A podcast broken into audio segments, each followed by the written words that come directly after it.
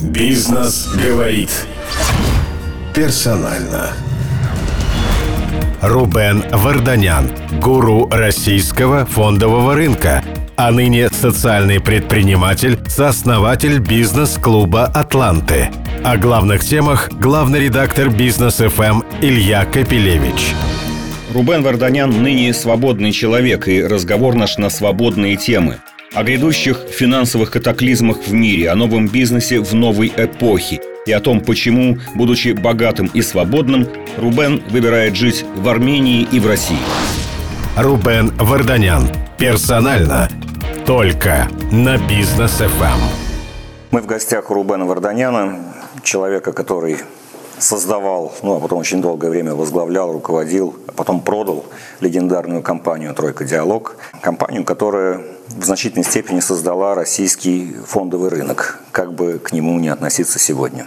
А вы сейчас выглядите таким алармистом в ваших выступлениях, а за последнее время вы все-таки чаще стали э, выступать и э, давать оценки э, происходящему в экономике, в мире.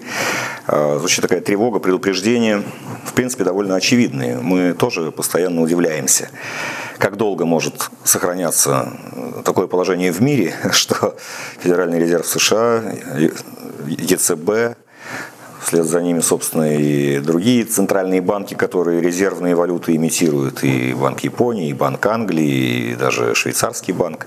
Ну, конечно, за Федрезервом никому не угнаться. Фактически печатают денежную массу в уже практически неограниченных количествах – как они даже, они может... даже не печатают, они просто пишут просто записи. Ну да, теперь это называется не печатный станок, а количественное смягчение. Оно началось в 2008 году и с тех пор, так сказать, раскручивается по нарастающей. И как будто бы всем хорошо. Э, в Америке э, люди, которые остались временно или надолго без работы, получают деньги от государства в больших масштабах, чем они зарабатывали. Примерно то же самое происходит в Европе. Этого не происходит в России, не происходит в Турции, не происходит в Бразилии мы до количественного смягчения еще не дожили. И населению это, в общем-то, наверное, трудно понять. Вы, тем не менее, предупреждаете, что рано или поздно что-то случится с этим. Ну, честно, не хочу пугать э, слушателей, потому что от того, что напугаешь, обычно паника начинается, а не а, разумное поведение. Просто я говорю о том, что надо это обсуждать, обсуждать публично в разных форматах и обсуждать для того, чтобы просто находить нетривиальное решение, потому что это действительно вызов такой стоит большой, и он не просто вопрос финансов, это вопрос намного более сложный, потому что сочетание изменений, которые происходят сейчас в мире, они связаны не только с финансовой политикой, там, федеральной резервной системы, связаны с социальными изменениями, технологическими изменениями, политическими, поведенческими и культурологическими. То есть, на самом деле, мы живем в мире глобальных изменений, и если посмотреть на историю, это хорошее дело нас смотреть на исторические события, происшедшие когда-то. Понятно, что они никогда не повторяются, понятно, что всегда наш новый черный лебедь бывает новый, отличается от предыдущих, но тем не менее, в 20 веке у нас было таких два серьезных катаклизма. Первый катаклизм 29-30 год, да, и когда считается, что фондовый рынок там был источником краха американской экономики. На самом деле это не так. Это предвестник был серьезной проблемы банковской системы, но основу подорвала отказ Англии, Англии от э, золотого стандарта.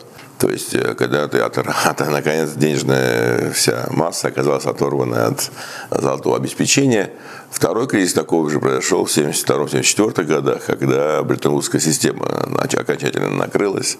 И вот мы живем последние, значит, вот, начиная с 1974 там, года, после Ямайского соглашения, в системе, где деньги можно, по большому счету, печатать безограниченно, потому что вопрос только, будет или не будет инфляция в твоей стране, а сейчас, когда денежные некоторые знаки стали глобальными, то есть выяснилось, что можно вообще и инфляцию не бояться, да, сильная там, и мы получили очень интересный фондовый рынок, который десятки раз больше, чем реальная экономика. Да, у нас произошел отрыв. То есть после 1974 года возникли знаменитые фьючерсы, которые придумали Salmon Brothers и другие, которые пытались хеджировать риски по ценам на нефть. Потом стало очень интересным инструментом. Потом появились мусорные облигации, придумали, придумали Майкл Милкин и его ребята. И вдруг выяснилось, что можно поднимать деньги из воздуха, не имея никаких обеспечений. И это стало классным инструментом для каких-то таких и хороших, и плохих историй. Все помнят фильм «Красотка» и Ричарда Гира, который играет как раз такой там в Уолл-стрит. Но если говорить серьезно, то это, конечно, привело к тому, что мы имеем очень интересный феномен для человека, который имеет классическое экономическое образование конечно, странно смотреть, когда там... Который читал Адама Смита. Да, и на него, да, да, да. Или хотя бы слышал о нем. И, Дэвид, да, да, да, да, это, конечно, Адам Смит и все, что после него, и э, даже Маркс, который как бы не вызывал бы, на самом деле, очень был хорошим писателем всех экономических моделей. И, э, конечно, удивляешься, когда видишь, как э, вот эта модель сейчас работает, когда там можно иметь полтора квадриллиона выпущенных ценных бумаг в условиях, когда вся экономика на всех стран там 80 триллионов, да, то есть ты имеешь 20 раз больше фиктивный капитал, Вопрос, как, как долго и как много его больше можно накачивать, да, это вопрос хороший. Ведь это фактически началось э, так активно э, с 2008 года, и 12 лет продолжается, и уже 12 лет работает, и это, кажется, такой работающий рецепт. Не, не, началось в 80-х годах, когда появились первые фьючерсы и мусорные облигации, просто они не были на уровне государства, это были сначала частные такие инструменты, а сейчас уже после 2008 года еще и государство в этот процесс включилось. Ну и, соответственно, этот, э, этот бизнес масштабировался масштабировали очень сильно, начиная да, Да, да, он стал года. огромным, да, он стал огромным.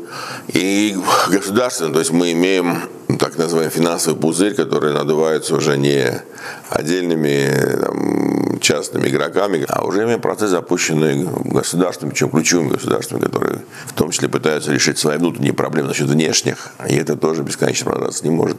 Не может, конечно, обезболивающим уколоть, ногу, когда нога болит, э, чтобы играть, продолжать играть в футбол. На каком-то этапе уже обезболивающее просто начинает не действовать. Да? Вопрос, когда, на какой, на какой стадии вот бесконечная гонка о том, что мы напишем еще больше нулей, запись в Центральном банке или там федеральной системе. Ну а что может произойти? Вот пока все идет, так сказать, гладко. Вот еще 750 миллиардов евро смягчит на, эти, на эту сумму ЕЦБ. Еще триллион напечатает Федрезерв. А что в итоге может произойти? А, американский внешний долг, американский долг Трэжис, который все равно это самая ликвидная и самая любимая ценная бумага во всем мире, но американский долг 26 триллионов долларов. Когда было 15, они были в ужасе. Там, так сказать, тикали часы, они готовились. Когда, когда пришли к 26 триллионам, про это уже просто никто даже не говорит.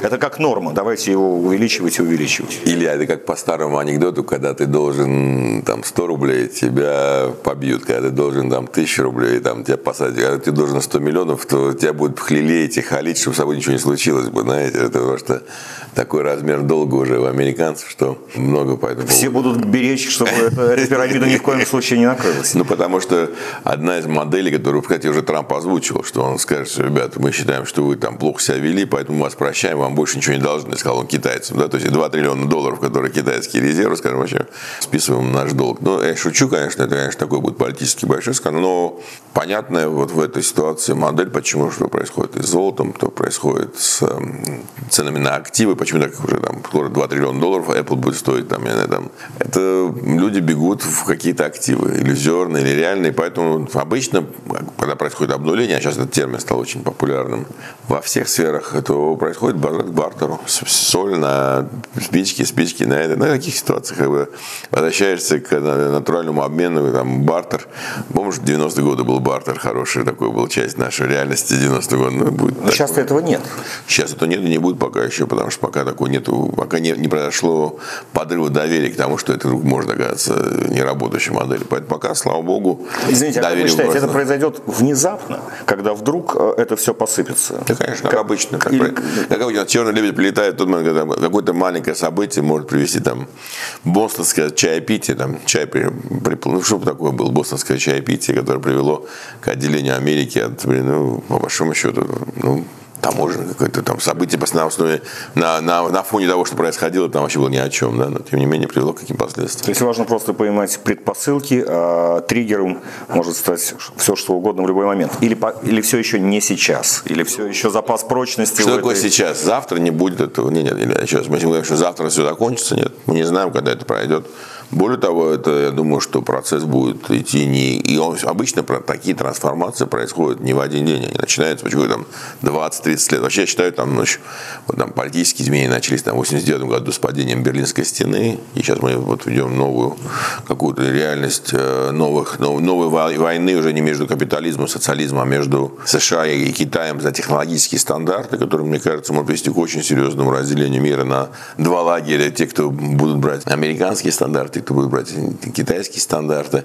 Куда это вырулит, как это будет. Это очень интересный процесс, повлияющий, в том числе, который повлияет на экономику в целом мировую и на фондовый рынок. Опасность, знаете, как в математике, когда век на одну точку много-много векторов давит, то результирующий вектор непредсказуем, потому что это, это сумма давления, можно сказать, совершенно другую сторону будет вектор результирующий быть. И в этом смысле ждет интересные вызовы в том числе и катаклизмы, но в том числе и новые возможности. Всегда надо понимать, что всегда это там не только а, плохо, но и дает некоторые новые возможности для многих новых э, начинаний. Вот когда вы об этом э, рассуждаете, это для вас э, некий, так сказать, мировоззренческий процесс? Или это на сегодня, на ваш взгляд, уже вопрос ведения бизнеса и планирования бизнеса?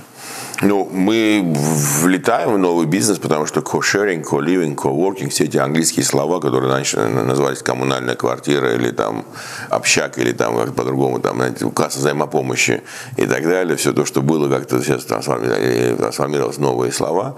Но вот эта новая модель, когда ты действительно не должен всем обладать, и при этом можешь создавать э, стоимость достаточно с низкой пороговой стоимостью. Хочу сказать очень важную вещь, никто не до конца понимает, но стоимость входа в бизнес, в с 5 миллионов долларов упала до 500 тысяч долларов. При том, что такой ее рост стоимости всего, входной билет стал намного ниже. То есть многие ребята сидят а дома. как это связано э, с тем, что вы говорили, с экономикой совместного пользования? Это связано? Да, конечно, тем, что ты можешь создавать все это, не имея, не имея денег, ты можешь создать бизнес только на основе того, что ты знаешь определенное количество ребят вместе что-то, значит, там, обменялись бартером, я тебе делаю в обмен на это, ты это, поэтому так очень много сейчас там взаимо таких партнерских отношений становится. Конечно, не во всех областях, потому что там, где природная аренда, там, где природные ресурсы, это невозможно, но во многих других частях это совершенно стало нормально.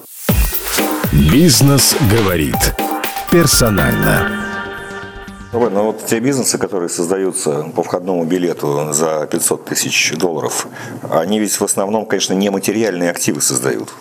Они создают новые программные продукты, они создают игры, они могут там э, снимать кино, делать приложения, но там, где есть материальное производство, то, что можно обменять в час X когда будет не до игр, когда нужен будет натуральный Это правда. простой продукт. Это правда. Хотя тоже интересно, почему я говорю про кошеринг, коливинг играет важную роль.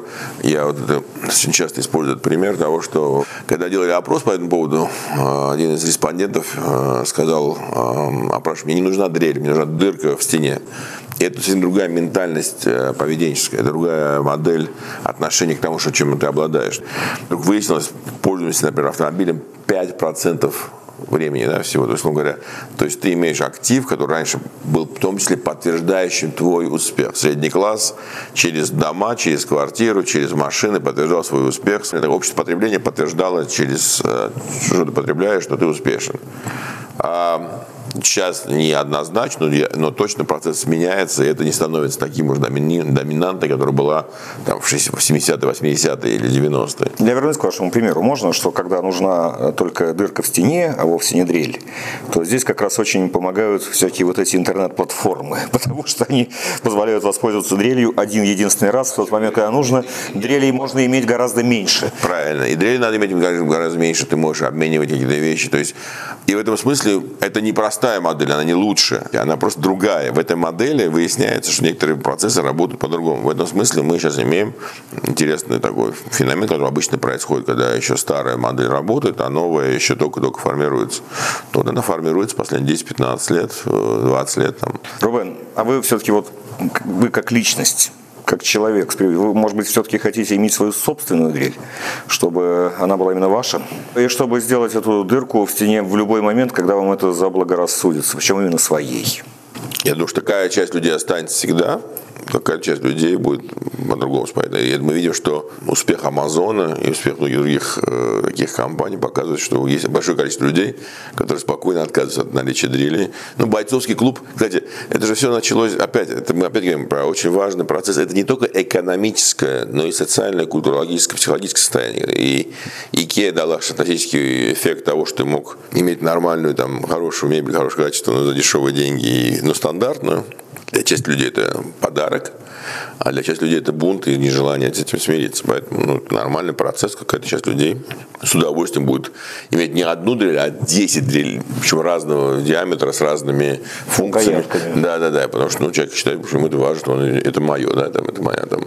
Ведь мы же ушли, очень интересно, я помню, там, моя бабушка имела холодильник Орск, который работал 40 там, или 50 лет, и это там, все такие длительного пользования продукты были вечные, и они не портились. А потом вдруг стало ясно, что это невыгодно, и все холодильники, даже самые красивые, вдруг стали работать 5 лет, и каждые 5 лет нужно его заменить, или там вся, весь механизм посмотрел, что машину ты 3 года гарантийный период используешь, 2 года используешь, дальше поменял новую машину. То есть я постоянно стимулировали на то, чтобы ты менял одну машину на другую. Хотя, понимаешь, что машина, там, Toyota Land Cruiser, у нас дома 20 лет, и она так же хорошо работает, и, в общем, я сказать, вот, не, все, каждый надо будет поменять, и каждый раз жалко, потому что такая хорошая машина, что не хочется ее, от нее отказываться. Рубен, а представляете, если вот это культура, идеология и экономическая мотивация возобладают, что можно иметь одну единственную дрель на 20 человек, одну единственную машину на 10 человек. Это же жить еще в квартире, больше. Да? Жить в квартире, так выясняется, обратно в коммуналке, от которой мы так хотели убежать, когда наши родители, ну мы не мы, а наши родители, которые убегали в 50-е да, от коммуналки. Вот это и есть настоящий коллапс экономики, потому что э, в данный момент она базируется на постоянном расширенном воспроизводстве. Даже вовсе не того, что нужно, да, э, смартфон желательно, чтобы люди покупали раз в два года, машину меняли. Раньше это было раз в 15 лет, а сейчас минимум раз в 5 лет, лучше раз в 3 года. Только это и обеспечивает работу глобального экономического мотора. Вот если эта культура и эта мотивация победят, то экономический мир просто треснет. Ну, он Или поменяется. они- Он не треснет, он поменяется. Или это нормально. Но надо понимать, что одновременно с этим происходят другие процессы. Например, там появился миллиард, золотой миллиард, так называемый, населения, которое позволило себе то, что раньше нельзя было позволить несколько сто миллионов. То есть мы имеем достаточно серьезное количество увеличения людей, в том числе в Азии, в Африке, которые раньше не могли себе позволить многие вещи. Они сейчас могут себе это позволить. Вопрос другом, что идея среднего класса, как такой важной составляющей стабильности общества, просто вопрос, нужен ли он средний класс, мне кажется, стал такой очень хороший вопрос новый, который раньше даже не, вызывал никакого сомнения. Я сам мечтал, чтобы в России был бы средний класс, потому что я считал, что это основа там, стабильности и спокойствия. Но вот сейчас вот это уже такая ситуация, возникает, что вмененный доход и день работы, и фильм «Голодные игры» или фильм там «Первым, первым приготовиться». Не просто так же все это фильмы, которые кажутся там страшилками, на самом деле это все про очень многие процессы. Если следовать вашей логике, то будет некий золотой, не знаю, сотни, тысячи, миллион или миллиард, которые э, на самом деле будут жить в своих домах, иметь свои десяток дрелей, менять холодильник каждый год, и будут миллиарды других, которые будут жить в коммуналках, ездить на троллейбусе или на каршеринге, благословлять этот мир, в котором они, так сказать, пользуются всем общим, не затрачивая лишние, а интернет будет ими управлять, к чему, собственно, идет. Ну, игра Покемон показала, или, смотри, я не знаю, там, вот эта игра Покемон очень интересно, когда читаешь. Они выясняют, что это была не игра, а маркетинговое исследование поведенческой модели людей, после чего было стало ясно, что Покемон за 19 дней получил 50 миллионов пользователей. То есть, ну да, скорость, которую мы там становимся управляемым искусственным интеллектом или, или поведенческой моделью, ну, достаточно очевидно, мы живем в мире, где технологии и, в общем, все эти там антиутопии, там, типа Замятина мы или там 84 год Орвелл, это все не становится актуальным, и не потому, что вдруг всем, всем захотелось испугаться, почитать какие-то страшилки 20 века, а потому, что это вот та модель, которую мы идем, и вот «Дивный мир Хаксли», в общем, очень хорошо все это описывает, поэтому мы будем иметь трио будет часть людей, кто как дикари будут жить за пределами этих вот счастливых мест, и будут оставаться там крестьяне, бедные, которые будут жить в натуральном хозяйстве, но при этом они будут находиться вне кошеренького ливинга. Большая часть будет находиться вот в этом технологическом мире, который будет делать жизнь очень проще. Но в этом смысле другая модель поведенческая, она реально уже существует. Она просто она проявляется в разных аспектах и в разных объемах, но это реальность уже, мы в ней живем. Мы в ней живем, когда там просчитывается твоя модель поведенческая по твоей, по твоей кредитной карте, карточки, как ты тратишь, уже можно легко вычислить, какой ты, когда ты утром пьешь кофе или не пьешь кофе, ты там и так далее. То есть реальность, которую надо принять. И поэтому у меня есть только два варианта. Или сбежать, сказать, я не буду жить без... Э, партизан, уйти да, да, да, да, да, как Брэдбери держать книги и так далее. Там. Или ты будешь частью этого процесса и пытаться в нем быть успешным. Можно приземленный вопрос теперь задам. Когда вы продали тройку диалог Сбербанку, а я замечу для тех, кто за 8 лет, может, это забыл, что это был бизнес, созданный без материальных активов. Это просто один до сих пор редких примеров, когда, в общем-то, был построен бизнес исключительно интеллектуальный, инвестиционный банкинг, собственно, появился с вас в России из ничего, без всякой поддержки, без всяких, так сказать, больших каких-то людей, компаний. И вот вы продали его за миллиард, по-моему, 300 миллионов. А большая часть этих денег, кстати, досталась вам. Что вы за это время сделали в основном со своим миллиардом? Ну, во-первых, это не так. Там еще все-таки у нас был уже стандарт банк, у нас был южноафриканский э, банк, который был акционером на 35%. Э, у меня был только 40%. А большую часть денег, как мы и говорили с, моей женой Вероникой, мы это не скрывали, потратили на благотворительность, на проект, который мы считали очень важным, социальный. В этом смысле, в общем, все, что мы декларируем, мы их реализовали. Большая часть наших средств будет потрачена на создание школы в Дилижане, которая больше 200 миллионов долларов было потрачено наших денег и денег наших друзей и партнеров. Построена школа уникальная, в которой учатся дети из э, более 80 стран мира, приезжая со всего мира учиться в Армению, а японцы, англичане, французы, американцы. Мало кто этому поверит, но это сейчас реальность. Уже 6 лет школа существует. Это школа-интернат, где дети живут вместе, и в том числе дети из Турции, из Грузии, Украины и России, и Израиля, и Палестины и других конфликтных зон вместе пытаются найти общий язык. Это для нас был очень важный проект. Мы запустили проект «Аврора», которая гуманитарная премия, которая на сегодняшний день уже более 50 миллионов долларов потрачена на гуманитарную эту акцию, поддержку людей, которые спасают э, в разных точках конфликтных мира других людей. И эта премия сейчас четвертая в мире после Нобелевской премии и двух еще других премий. Мы сейчас более миллиона человек уже получили помощь. И это стало таким массовым, ну, международно признанной огромной премией.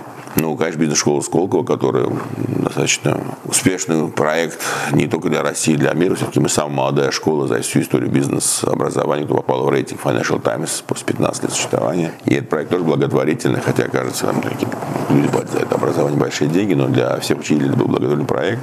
И более 500 миллионов долларов было потрачено общих денег э, всех доноров, тех, кто в этом проекте участвовал вместе со мной. Мы сделали несколько проектов в области социального э, инвестирования, такие как компании, как Feel Good и Feeling, это филантропия и э, создание всей инфраструктуры для благотворительных фондов, которые в России э, как не так просто работать. Мы сделали сейчас уже мы более 70 фондов работает. То есть бизнесом вы как таковым не занимаетесь вообще теперь? Как таковым бизнесом операционным не занимаюсь вообще. У нас есть тема, которой я, мы с Вероникой занимаемся активно. Это связано с темой наследия. Все, что связано с тем, что нам предстоит всем пройти в России.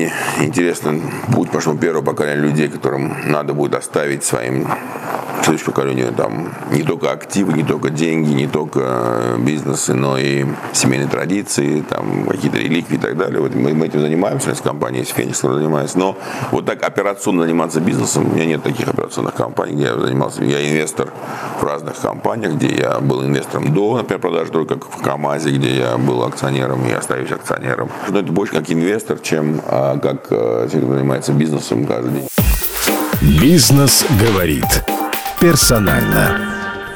Я знаю, на самом деле, что к вам э, немало обращаются, ну, так сказать, стартаперов с какими-то проектами, и кому-то вы помогаете, во что-то инвестируете. Вообще вот этот опыт работы с какими-то новыми компаниями в России, в Армении у вас э, появился, и что бы вы о нем сказали? Вообще среда, как это работает? Ну, я не самый активный э, участник этих процессов, хотя мы, у нас есть специально созданный фонд э, поддержки науки и технологий в Армении, ФАСТ, который как раз является таким ангел-инвестором, и там совместно с большим количеством друзей наших мы там инвестируем разные именно совсем сырые идеи. Это на стадии вот как раз ангел-инвесторов, а не на стадии уже, когда есть продукт. Есть проект, который я поддержал в России, там и в образовании, и в других э, направлениях. У нас есть четыре области, мне интересно. Все, что происходит, это вот в первую очередь связано с наследием, образованием, устойчивым развитием и вот все, что связано с гуманитарной делом, человеческими ценностями. Но так я все делаю коллегиально, то я очень много на это трачу усилий и времени, но что это делать, как бы объединять людей между собой, в том числе там, через различные механизмы. Но в целом я должен сказать, что стартаповская вообще э, культура очень непростая для России, в том числе, потому что она требует не просто там готовности потерять деньги, но и готовности понимать, что это такой процесс совершенно неочевидной очень успешности, потому что, в общем, как там, из 10 один выстреливает, это тоже неправильная цифра, потому что это если ты еще, да, а может быть, как и 100 фильмов, 100 будет страдал, все будут неудачны. Поэтому это нет такого, что если ты 10 сложил, то один точно выстрелит. В этом смысле коэффициент неудачи очень высокий. Ну, а что-то разочаровывает э, в этом? Потому что бывают действительно неудачи, вызванные тем, что, ну, собственно, Колумб мог и не доплыть до Америки. Но в любом случае это был бы поступок. А бывает, что, знаете, да, там э, Колумба, так сказать, перехватили таможенники в территориальных водах.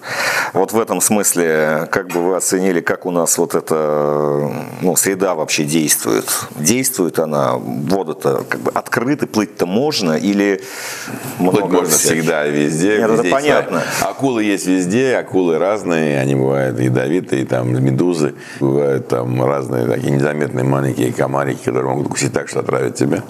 Да нет, можно. Просто вопрос э, в целом среда, российская построена на денежных потоках, а не на капитализации и не на прибыли. Поэтому в этом смысле для стартаперов сложно, потому что в России нет понятия все-таки важности рыночной капитализации. Это Слушай, же... которую только что вот 20 э, минут назад вы рассказывали, что это фикция. Это правда. Это правда. Да, да, да, это правда. Но просто сейчас измеряешь успех. И в этом смысле очень интересно, что мы имеем сейчас достаточно интересный вызов того, что действительно капитализация стала надутой из-за того, что там огромное количество денег. А PNL, э, ну, то отчет по прибылям и убыткам тоже имеет много там вопросов, а денежный поток, он просто как, как труба, который там ты присосался и имеешь возможность подышать воздухом, кислородом. Это становится важно. Ну, хорошие вызовы, которые стоят перед э, реальностью нашей. Но везде есть свои плюсы-минусы, так что это реальность наша. Мы живем в мире несовершенном в интервью Андрею Мовчану вы сказали так, что в России э, вообще непонятный уклад экономики. То ли он частный, то ли он государственный, то ли он э, коммунальный, то ли какой. А, ну, как ну, бы тема не говорил, но, ну, коммунального да. не было. Я, главное, там, частный или государственный, непонятно. А, вам непонятно. А какие примеры отсутствия гарантии частной собственности вы вот привели бы? Ну, тоже кажется, при всем при том, что да, очень большая доля государства, но вроде бы частный сектор тоже есть, и он уже так не сжимается, как он сжался в восьмом году. Он особо не растет, но он все-таки устойчиво функционирует, по крайней мере. А вопрос не в этом, вопрос в том, что и государственный капитализм, ничего, а в Франции был момент, когда в Франции был капитализм, но при этом государство национализировало огромное количество компаний. В этом смысле при времена Митерана даже банк Ротшильд был национализирован. В этом смысле не от доли государственного владения определяется государственный это вопрос отношения к собственности как к тому, что является чем-то таким сакральным. И в этом смысле просто в России нет сакрального отношения к частной собственности, в том числе включая государственную собственность. Оно не имеет никакого отличия. Вопрос, кому как мы относимся к тому, что это чье и как этим можно пользоваться, и какая ответственность за то, что этим ты распоряжаешься. Поэтому в этом смысле это не пропорция владения государства или частного сектора, это вопрос отношения к тому, что тебе дали управлять, или нам дали временно поддержать, или реально дали привести, сделать эффективно лучше. Как оценивается деятельность лучших менеджеров, например, там, тех же госкомпаний, по каким критериям, говоря, и по каким критериям покупаются или продаются какие-то компании, в том числе государства и так далее. Об этом есть более глубинный системный вопрос, который, к сожалению, пока мы не, не можем найти ответа. Вот вы всегда были таким независимым частным бизнесменом. Причем слово «независимый» было очень важное, потому что вы были в ровных отношениях с кем угодно. Как вы рассказывали, да, этой истории бизнеса подтверждено, с вами могли делать как бы сделки и дела, там какие-нибудь, неважно, госструктуры или частные наши какие-то вот большие люди, которые были в жуткой вражде друг с другом. Но вам доверяли, потому что вы были такой равно удаленный, независимый. Хорошо, вот в этой среде такой, как вы ее охарактеризовали, чем это плохо? Непредсказуемостью. Я этот пример привожу очень часто. У меня много иностранных инвесторов было, друзей, которые говорят, что обожаем Россию. Россия по сравнению, например, с Китаем намного более легче работать, намного легче зарабатывать деньги. Если посмотреть на маржу, я не знаю, многие даже не догадываются, но, но например, вся пивная отрасль России принадлежит иностранцам, ну там или 70-80% там.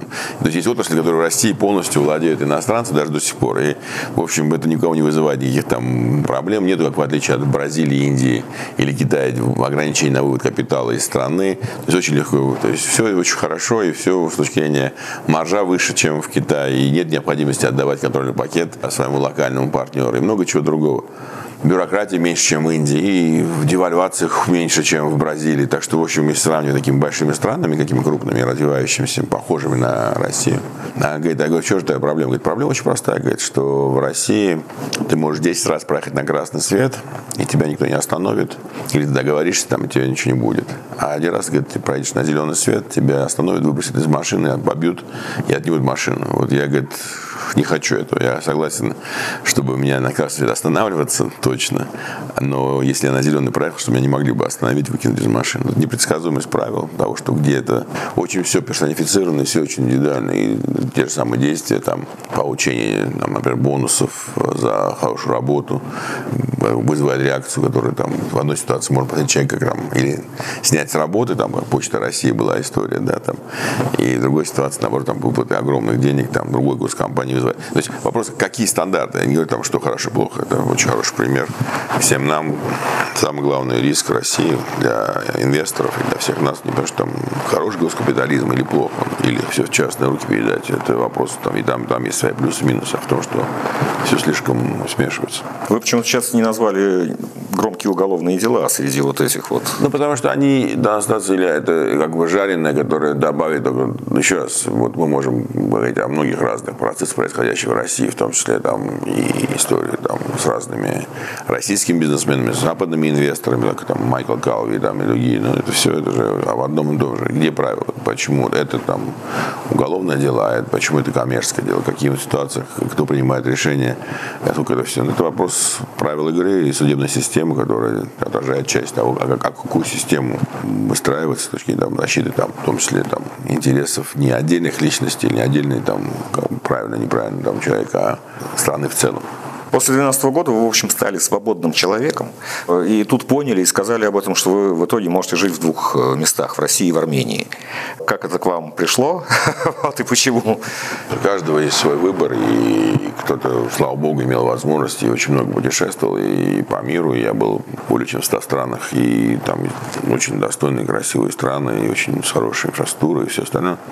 Там где-то для меня важно было иметь некоторый импакт, некоторое влияние на то, что делаешь. И, в общем, в данной ситуации это осознанный выбор там, человека, который там, принимает для себя какие-то решения, в том числе связанные там, с семьей, с личными там, какими-то целями и важностью чего-то для себя. Поэтому в этом смысле... Ну, Россию я выбирался в 1991 году, когда я мог уехать, как большинство моих студентов, однокурсников студентов. Ну, потому что мне кажется, это очень важно, чтобы в России все было хорошо. Это действительно как бы, не изучалось высокопарно, что для России важная часть мирового процессов того, что происходит, несмотря на то, что мы сейчас не такая большая страна по экономике, хотя там большая по территории. Но, конечно, мы очень важную роль играем. А Армения – это родина, в которой ты родился и вырос, которая, кстати, очень интересный пример того, как вот то, что мы пытаемся построить сетевую систему, когда огромная диаспора и огромное количество людей по всему миру связывают себя с какой-то точкой, которой многие из них даже не родились, но тем не менее пытаются ей помочь и как-то развитию. Очень интересный пример того, что мы идем в мир, где человеческие отношения это будет становиться очень важным элементом успешности 21 века. Почему? Возвращаясь к тому, о чем мы начали разговаривать, по поводу кошеринга, кулинга, этот вопрос будет очень важный. Вот этих из огромного количества Фейсбука, там 5000 друзей, ты придешь обратно в тот круг людей, с кем ты сможешь обмениваться и, и договариваться без э, жестких юридических договоров. И хотел сказать завершение, что, знаешь, мне один сказал, мудрый человек, мы, говорится, скоро придем в мир, где снова слово «честное слово» будет играть очень большую роль, потому что в условиях такого технологизации всего, вот эти отношения, когда ты, я дал честное слово и так далее, будут играть очень важную роль, потому что только так может быть выстроить некоторые отношения вот между людьми, которые будут доверять. И дай бог, что он оказался прав. Спасибо. На этом честном слове мы закончим. Рубен Варданян, руководитель клуба «Атланты». Просто свободный человек. Бизнес говорит персонально.